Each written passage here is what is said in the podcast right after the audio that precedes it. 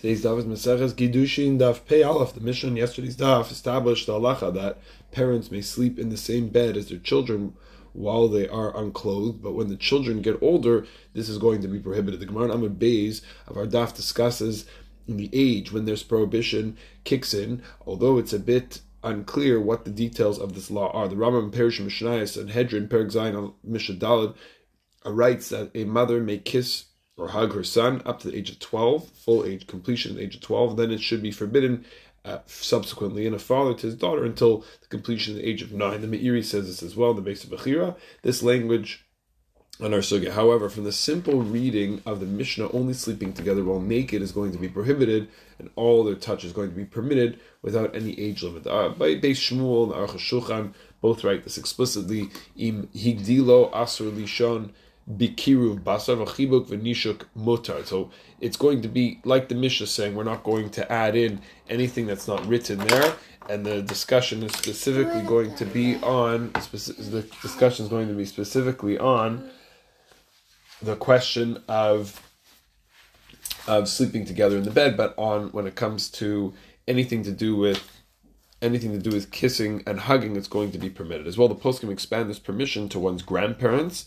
The more complex issue is how halacha views the interaction of brothers and sisters. The Gemara in Shabbos Yud, relates that Ula kissed his sisters. However, this did not go by without controversy.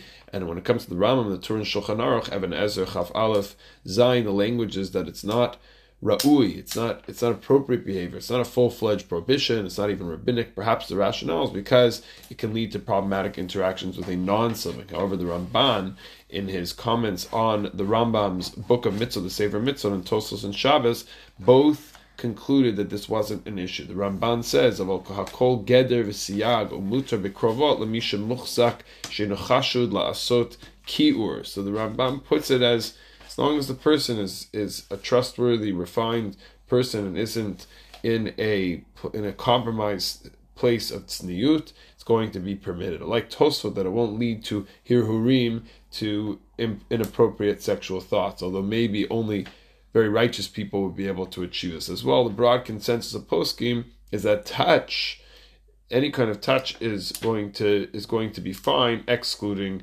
hugging and kissing. Rav Moshe makes the point in Igros Moshe Yoreh De'ah Beis Siman Kuf Zayin on the Rambam that the whole permission of touch between relations goes in the direction of a brother to a sister or a nephew to an aunt, but not a niece to an uncle, because in the former marriage is actually going to be proscribed and prohibited from the Torah. As well, based on the Medrash from Breshis Rabbah, there are different kinds of kisses that would impact the halacha. A kiss that's a neshika shel krevut, which is more of a, it's a like a non-sexual type of interaction that could be allowed, that could be permitted between relatives. Non-sexual touch between non-relatives, that's going to be a different topic, which we have touched on in the past. Moshe writes in this context, in that same tshuva, that the relationship has to be biological. Says the hakrovot al kiddushin hu iser gamor, where there's a where there's a real prohibition between those two in the relationship. However, some expanded this based on the Ramah Yoreh De'ah Shin Sadik Beis Siv Beis, father-in-law and a daughter-in-law, and of Yosef Chazan in Charles Chu's Chikre Lev, Evan Ezra Yudzayin permits this in relationships where there isn't going to be an attraction between the two. In the Sefer Avo Beitecha, where the, all of this discussion is laid out in a very beautiful and organized way, the Chelek Beis, Perek Yud, they conclude as follows: Lamasa practically speaking, We can be permissive when it comes to these relationships, parent, children, grandparents, brothers and sisters. Mishum shouldn't go beyond them. Mishum shirak bekira mishpachti kazu ashar likvoa ba'ofen de barur ki etzel adam min ashura ein kol chashash lihi karvud bayatit normal healthy person is not going to get into chas shalom a type of interaction which would be problematic.